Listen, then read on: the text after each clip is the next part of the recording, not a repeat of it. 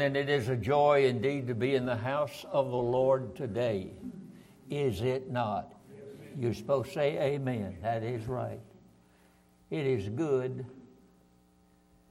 that God gave us the health to be here today and the desire to want to be here today.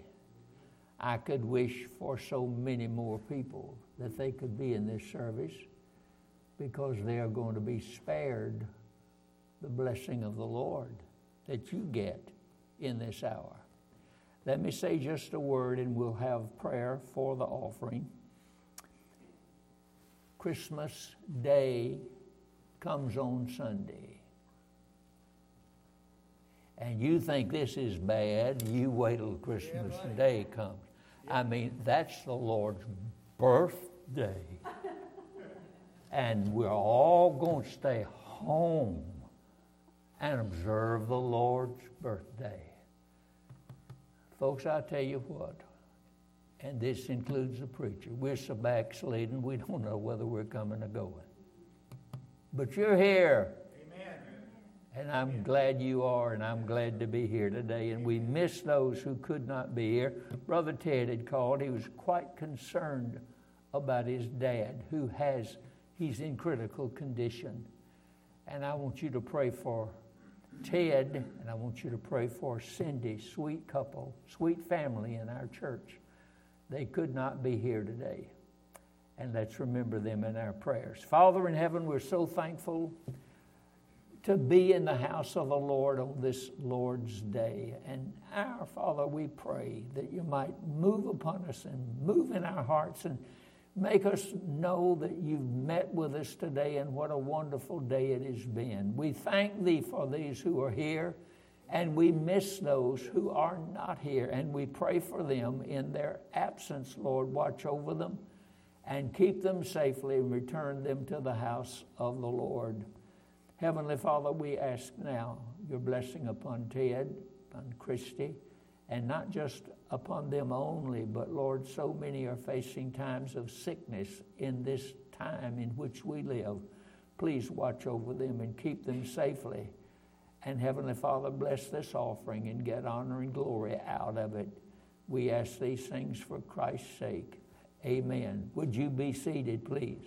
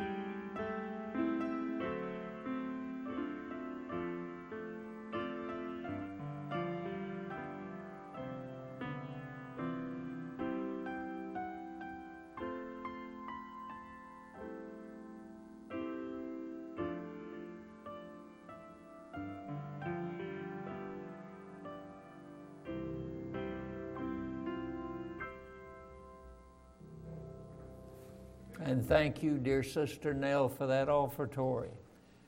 I love music, and I love to hear it when it's played by people who really know how to play it. And uh, we thank the Lord for our pianist for this day. Now, if you have your Bibles, I want you to turn with me to one of my favorite Psalms, and it's Psalm number 103. I'm asking you to turn because the reading of it is a little lengthy, but every word is packed full of spiritual nourishment. and we all need a spiritual food demonstration today. In Psalm 103, bless the Lord, O my soul, and all that is within me. Name. Bless the Lord, O my soul, and forget not all of his benefits, who forgiveth all thine iniquities, and who healeth all thy diseases who redeemeth thy life from destruction, who crowneth thee with loving kindness and tender mercies, who satisfieth thy mouth with good things, so that thy youth is renewed like the eagles. The Lord executeth righteousness and judgment for all that are oppressed. He made known his ways unto Moses, his acts unto the children of Israel. The Lord is merciful and gracious and slow to anger and plenteous in mercy. He will not always chide, neither will he keep his anger forever. He hath not dealt with us after our sins, nor rewarded us according to our iniquities. For as the heaven is high above the earth, so great is his mercy toward them that fear him. As far as the east is from the west, so far hath he removed our transgressions from us. Like as a father pitieth his children, so the Lord pitieth them that fear him. For he knoweth our frame. He remembereth that we are dust. As for man, his days are as grass. As a flower of the field, so he flourisheth. For the wind passeth over it, and it's gone, and the place thereof shall know it no more.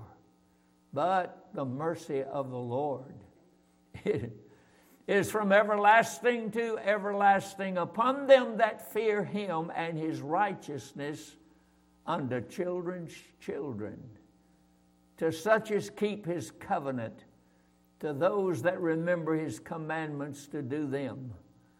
The Lord hath prepared his throne in the heavens, and his kingdom uh, ruleth over all. Bless the Lord, ye his angels that excel in strength and do his commandments, hearkening unto the voice of his word. Bless ye the Lord, all you hosts, ye ministers of his that do his pleasure. Bless the Lord, all his works in all places of his dominion. Bless the Lord, O my soul. The theme of the 103rd Psalm is reasons for praising the Lord. Why should we give thanks to God? Why should we praise Him for His benefits? Why should we respond to Him? He loved us because we love Him because He first loved us. How should we respond? I want to give you a subtitle this morning to the same chapter, and it is this what Thanksgiving is all about. I believe that it is a good thing to celebrate a period called Thanksgiving. And I know uh, there are some things that happen during Thanksgiving, like family members get together that you haven't seen for a long time, and meals are prepared, some of the most delicious food you'll ever eat, and most of us eat too much of it when we sit down. And uh, we, we make it fine through Thanksgiving Day. But you know what the day is called that follows Thanksgiving Day? Black Friday. Black Friday. It's almost like we missed it. What is Thanksgiving all about? just as Handel had his Messiah with a hallelujah chorus. John Phillips says this psalm is David's hallelujah chorus. Anytime we have trouble praising the Lord, we should turn to this psalm and get down before the Lord and recite it back to Him. In Psalm 107, the psalmist clearly exhorts, Oh, that men would praise the Lord for His goodness and for His wonderful works to the children of men. He says this in that 107th Psalm in verse 8, verse 15, verse 21, and verse 31. Oh, that men would praise the Lord for his goodness and for his wonderful works to the children of men. In applying the 103rd Psalm, it goes into greater detail by giving us reasons for praising the Lord. And as I said, I want to elaborate on this. David says in Psalm 116, verse number 12, What shall I render unto the Lord for all of his benefits toward me? That word render, we do not use it so much in that context in today's language but it means, What shall I give back unto the Lord for all of his benefits toward me? And he says, Bless the Lord. Bless the Lord. That greeting and that salutation is in the beginning and the ending of both Psalm 103 and Psalm 104. Have you ever noticed that? In Psalm 103, how does it begin, Pastor? It says, Bless the Lord, O my soul, and all that is within me, bless his holy name. How does it end in that same chapter 103? Bless the Lord, verse 22, in his works in all places of his dominion. Bless the Lord, O my soul it's almost like he can't say enough. This great exclamation here. Because in Psalm 104, how does he begin it? Bless the Lord, O my soul. How does he end Psalm 104? Bless thou the Lord, O my soul. Praise ye the Lord. That's what you do on Thanksgiving. Yep eat a little turkey, that's all right. But you do a whole lot of blessing the Lord. Blessing the Lord. O my soul. In Psalm oh 145, 145, verse 2, David says, Every day will I bless thee, and I will praise thy name forever and ever. In Psalm 92, verses 1 through 2, he says that it's a good thing to give thanks unto the Lord and to sing praises unto thy name, to show forth thy loving kindness in the morning and thy faithfulness every night. That, ladies and gentlemen, is what Thanksgiving is all about. Blessing the Lord, praising the Lord, not thinking so much about what a good time we're having, that's humanism, but reversing it to direct our attention to the Lord and what He thinks about it, to bless His holy name. Bless the Lord.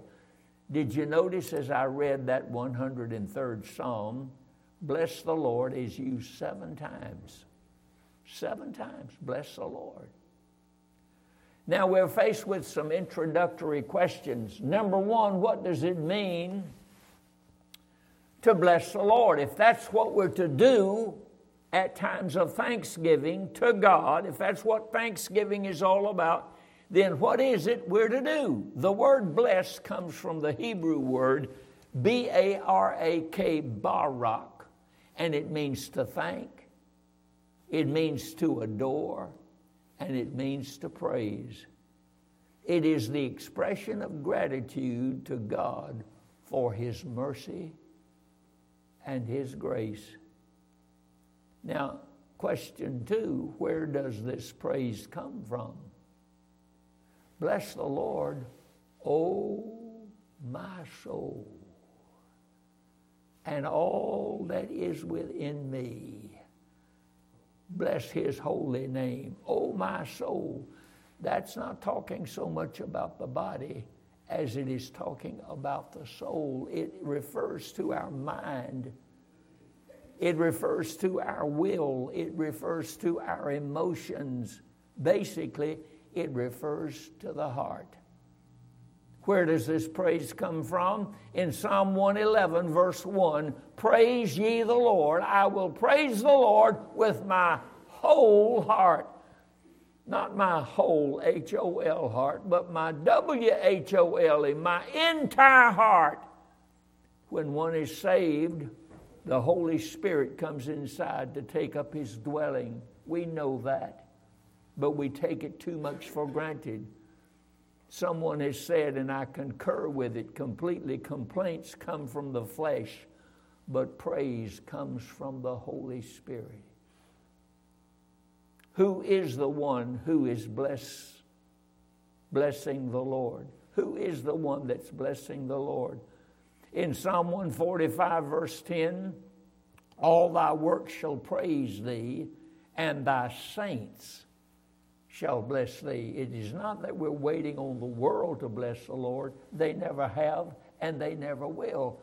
But God's saints have every reason in the world to bless the Lord. The works of creation, the animals, the trees, the mountains, the streams, even all of God's creation praises the Lord, but only believers bless His holy name. Who should be involved in this? God's people, Christian people, people who know the Lord Jesus Christ as Savior. Notice verse number two of that 103 Psalm. Bless the Lord, O my soul, and forget not all his benefits. Did you not know that God is a beneficial God. He benefits His people, He blesses His people. All the time that the Israelites were going through the ten plagues, and they were dying by the hundreds going through those plagues. All the times those plagues were going on, not one of the plagues touched God's people. Not one. God was so good to his people. Bless the Lord, O my soul, and forget not all his benefits. And then he starts out naming some of the benefits for which we need to be thankful.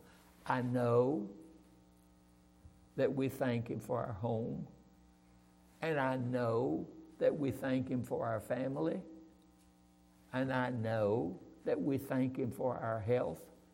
But notice what David zeroes in on in the 103rd Psalm. He forgives all thine iniquities. Well, that's a reason for really blessing the Lord. Notice he does not forgive some of our iniquities, he forgives all of our iniquities. Not some, but all. And notice they're not mistakes. He forgives us of our mistakes. No, it doesn't say that. He forgives us of our iniquities. Iniquities are twisted and perverted sins, which are loathsome. And not that he just casually glances at it, but he overlooks, he forgives it. He puts it behind him. Another thing he's grateful to the Lord about and the benefit of the Lord. He healeth all thy diseases. This does not teach physical healing in the atonement. Some use Isaiah 53, verse 5, and they include healing in the atonement. Isaiah 53, 5 said, He was wounded for our transgressions, He was bruised for our iniquities. The chastisement of our peace was upon him, and with his stripes we are healed. Watch this. The healing of our diseases has to do with the spiritual disease of sin. If healing were in the atonement, we would never die. If healing were in the atonement, if Christ died that we might be healed as we think of being healed, no one would ever die. Not only does the Lord forgive us our iniquities, but He heals the scars of our sins as well. Why is sin called a disease? In verse number three, four things it destroys the moral beauty of the creature. None of us, perhaps, are as what we would like to be today because, because of some bad decisions we made yesterday. And sin has a way of tearing you down. Second of all, it destroys or brings about pain. Thirdly, it disables from duty. We cannot perform like we once did because we're too involved in sin, and sin leads to death. He forgiveth all thine iniquities, healeth all thy diseases. And in verse number four, who redeemeth thy life from destruction, who crowneth thee with loving kindness and tender mercies. He redeemeth our life from destruction. His forgiveness is based upon redemption. He paid for our sins with his precious blood. He could forgive us because he has redeemed us and crowns us with loving kindness. That crown is sonship. We're all princes of the king. No child of God lives on the wrong side of the tracks. We live at the king's table and we eat the king's food because we're sons of God. That's a pretty good reason for saying, Bless the Lord, O my soul. And all that is within me, bless his holy name. He came unto his own, and his own received him not. But to them that received him, to them gave he power to become the sons of God. I am a son of God today because of what Christ did for me at Calvary. Bless the Lord. O my soul.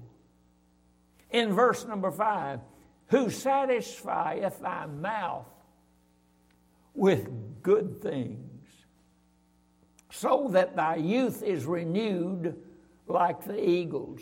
This satisfaction, I believe, is the peace that passes all understanding. When you're completely satisfied, you don't want anything else. If you're satisfied, God gives us contentment and rest in Him. He's the only one that can do that. When we face difficult times, when we face impossible times, we often look to people to lift the load with us and make it a little bit more bearable for us. But when we turn it over to the Lord, He takes care of all of it. He, bless the Lord, O oh my soul. And our youth is renewed that's a statement indicating that we've been born again. I do not know how the French pronounce it, but I've always pronounced his name Ponce de Leon. Ponce de Leon. He discovered the fountain of youth. You said, well, what happened to him? He died. We've been born again. It's like starting life all over. That's what Christianity is. If any man be in Christ, he's a new creature. Old things have passed away, all things have become new. Sin, with its burdens and guilt and aging process, with that gone, the burden no longer wears us out. I've been born again.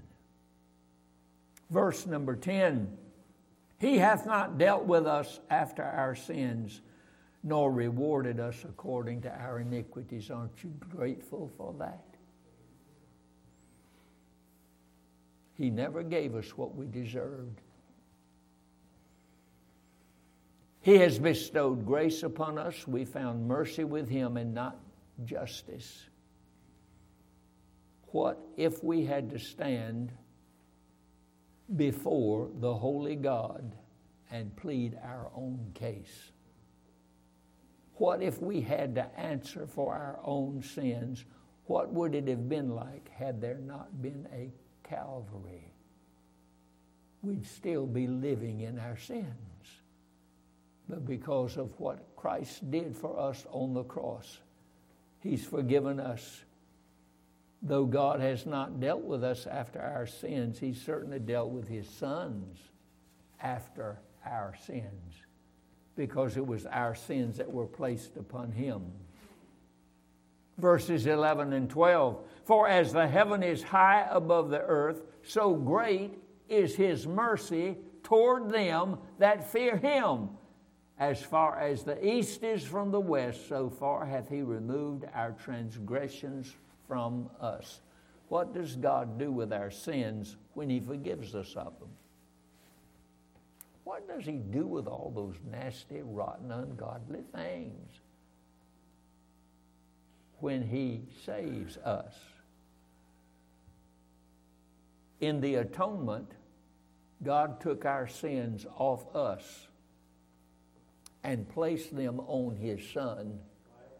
And that's why Christ Jesus had to die on the cross because he became sin for us who knew no sin that we might be made the righteousness of God in him. Once Christ paid the debt for our sins, what did he do with those sins? I never shall forget as a child being raised by strict parents who loved me, but they were the boss.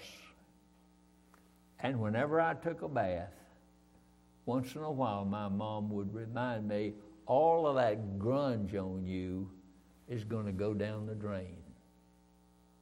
And when you get out of that tub, you'll get out clean.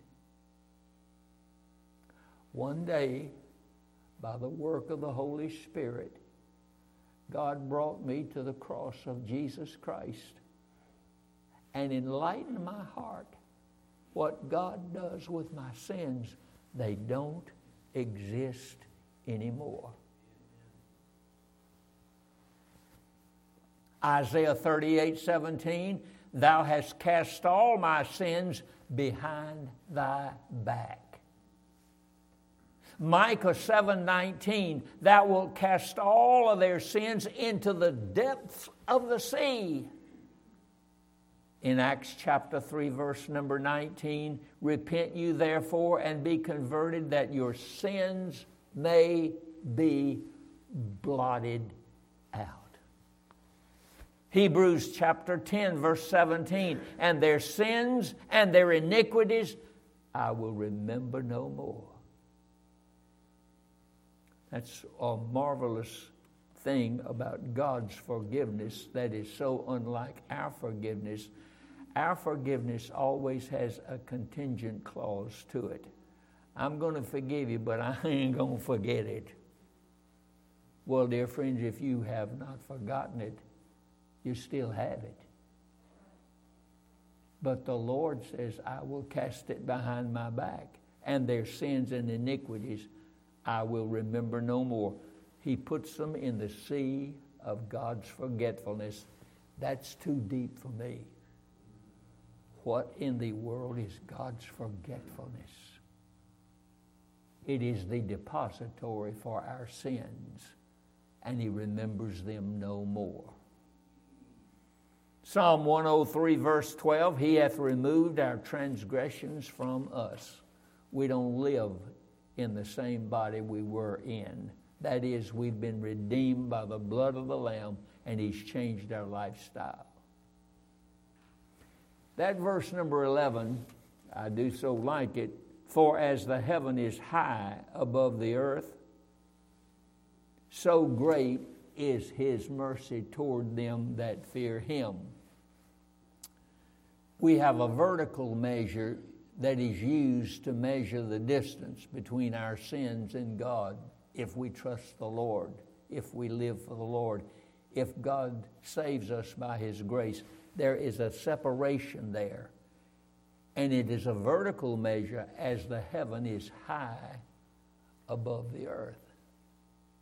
How high is that? Stand on the earth and look up to heaven. The sun is 93 million miles away, but heaven is much further than that. It is so far out there, you can't see them anymore. You can't see them anymore. I don't want to see them anymore. Do you? See what? What I used to be, the things I used to do. I hope and pray to God I'm through with that and will never be faced with it again because He did it concerning all my sins. There is a horizontal measure that is used to measure the difference between our sins and God taking and separating us from our sins. A horizontal measure. In verse number 12, as far as the east is from the west, so far hath he removed our transgressions from us. Get out your tape measure. You're going to be taping a long while on that one. The north has a fixed location known as the North Pole. The south has a fixed location known as the South Pole. But there is no East Pole and there is no West Pole. Once you start out east, you'll always go east. And once you start out west, you'll always go west. It'll never become east. There's no way to determine the distance between east and west, and yet God separated us from our sins as far as the east is from the west. In verse number 13, again, as far as the east is from the west, so far hath he separated or removed our transgressions from us. In verse 13, like as a father pitieth his children, so the Lord pitieth them that fear him. Pitieth. That's in the present tense. It is not pitied. It is not God pitied me. It, he, he pitieth me. Present tense. Even today, God pities me and puts mercy upon me. Our Lord continues to pity us. By the way, the word in the Hebrew means to fondle. To fondle. That means he cradles us in his arms and he hugs us. When we fall as a baby learning to walk, he picks us up and holds us closely. Bless the Lord. O my soul. Verse number 14, and I do so like this He knoweth our frame. I don't believe the Lord spent too much time going to Miss America pageants. He knoweth our frame. He knows what you're made of, and He knows what you look like. And apart from His grace, He knows where you're going. He knoweth our frame. He remembereth that we are dust. That's the best that God could ever say about our righteousness. We're the, the dust. This gives us the reason for such compassion. He knows our frame. He does not remember our sins, but He does remember that we're dust. He doesn't remember our sins, but He remembers that we are dust. When we fall, He does not step on us. Thank God for that. But rather, He lifts us up and fondles us and holds us tightly to Himself. Bless the Lord. Oh, my soul.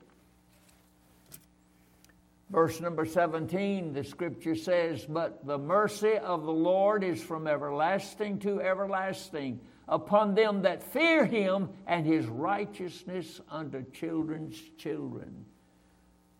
From everlasting by predestination to everlasting by glorification.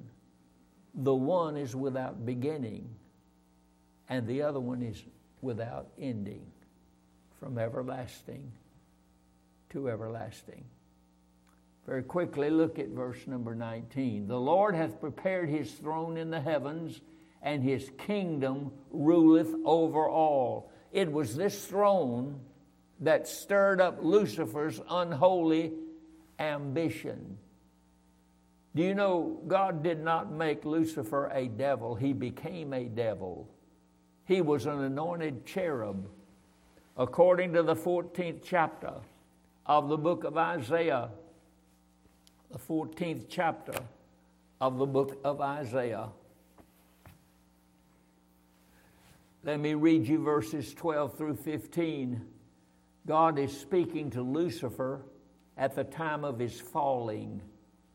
How art thou fallen from heaven, O Lucifer, son of the morning? How art thou cut down to the ground, which did weaken the nations?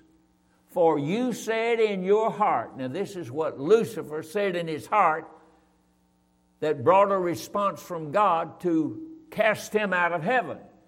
For you said in your heart, I will ascend. In. Put these down. I will ascend unto heaven. I will exalt my throne above the stars of God. I will sit also upon the mount of the congregation in the sides of the north. I will ascend above the heights of the clouds. I will be like the Most High God. Those words came from Lucifer. It was this throne that God sat on that stirred up Lucifer's unholy ambition. He wanted to kick God off the throne and take charge of heaven. A lot of folks live in that mode today. It was this throne that captivated Isaiah in the year that King Uzziah died. In the sixth chapter of the book of Isaiah, it says, In the year that King Uzziah died, I saw also the Lord sitting upon a throne. He's always been on that throne. I saw the Lord sitting on a throne high and lifted up and his train filled the temple. Above it stood the seraphims. Each one had seven wings. With twain he covered his face, with twain he covered his feet, and with twain he did fly. And one of those angels cried and said to the other one, Holy, holy, holy is the Lord of hosts. The whole earth is full of his glory. And the post of the door moved at the voice of him that cried, and the house was filled with smoke. Then said I, Woe is me, for I am undone, because I'm a man of unclean lips and dwell in the midst of a people of unclean lips. Mine eyes have seen the King, the Lord of hosts. Where did Isaiah see him? He's sitting on his throne. The same throne he was sitting on when Lucifer saw him sitting on the throne and sought to dethrone him. And it was also this throne that John described in Revelation chapter 4 and Revelation chapter number 5. And it goes something like this in verses 1 through 4 of chapter 4 of Revelation. John says, After this I looked, and behold, a door was opened in heaven. The first voice which I heard was as it were of a trumpet talking with me and said, Come up here and I'll show you things which must be hereafter. And immediately I was in the Spirit. And behold, and hear the words a throne was set in heaven, and one sat on the throne. And he that sat was to look upon like jasper, sardine stone. There was a rainbow round about the throne in the sight of the emerald. And round about the throne were four and twenty, twenty seats, and upon the seats I saw four and twenty elders sitting and clothed with white raiment, and they had on their heads crowns of gold. And briefly in Revelation chapter 5, verses 6 and following, I beheld, and lo, in the midst of the throne and of the four beasts, and in the midst of the elders stood a lamb, as it had been slain, having seven heads, seven eyes, seven horns, which are the seven spirits of God sent forth unto all the earth. And he came and took the book out of the right hand of him that sat upon the throne.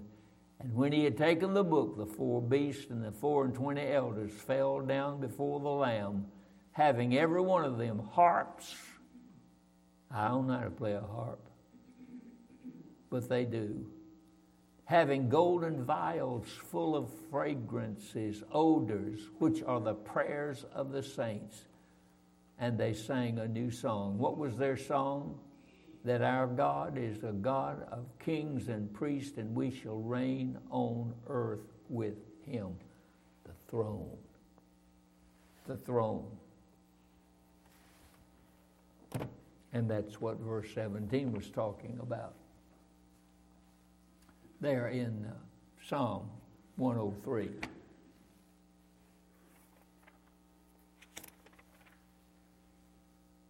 But the mercy of the Lord is from everlasting to everlasting upon them that fear him, and his righteousness unto children's children. Notice all the angels are with him in his kingdom to carry out his good will. And a final statement. One day, the Lord Jesus, who has been at the Father's right hand for the past 2,000 years, will come back to this earth and establish a reign of righteousness for 1,000 years. And it is the saints that will rule and reign with him. Well, what do you say to that, Pastor? I having one thing to say bless the Lord. oh, my soul, and all that is within me. I believe this will be most likely to come forth from the lips and hearts throughout eternity as we sit around God's throne in heaven. Bless the Lord, O oh my soul, and all that is within me. And the bottom line is this is what Thanksgiving is all about thanking the Lord, blessing the Lord, adoring the Lord, bowing before the King of Kings and the Lord of Lords. Let's stand, please, for prayer.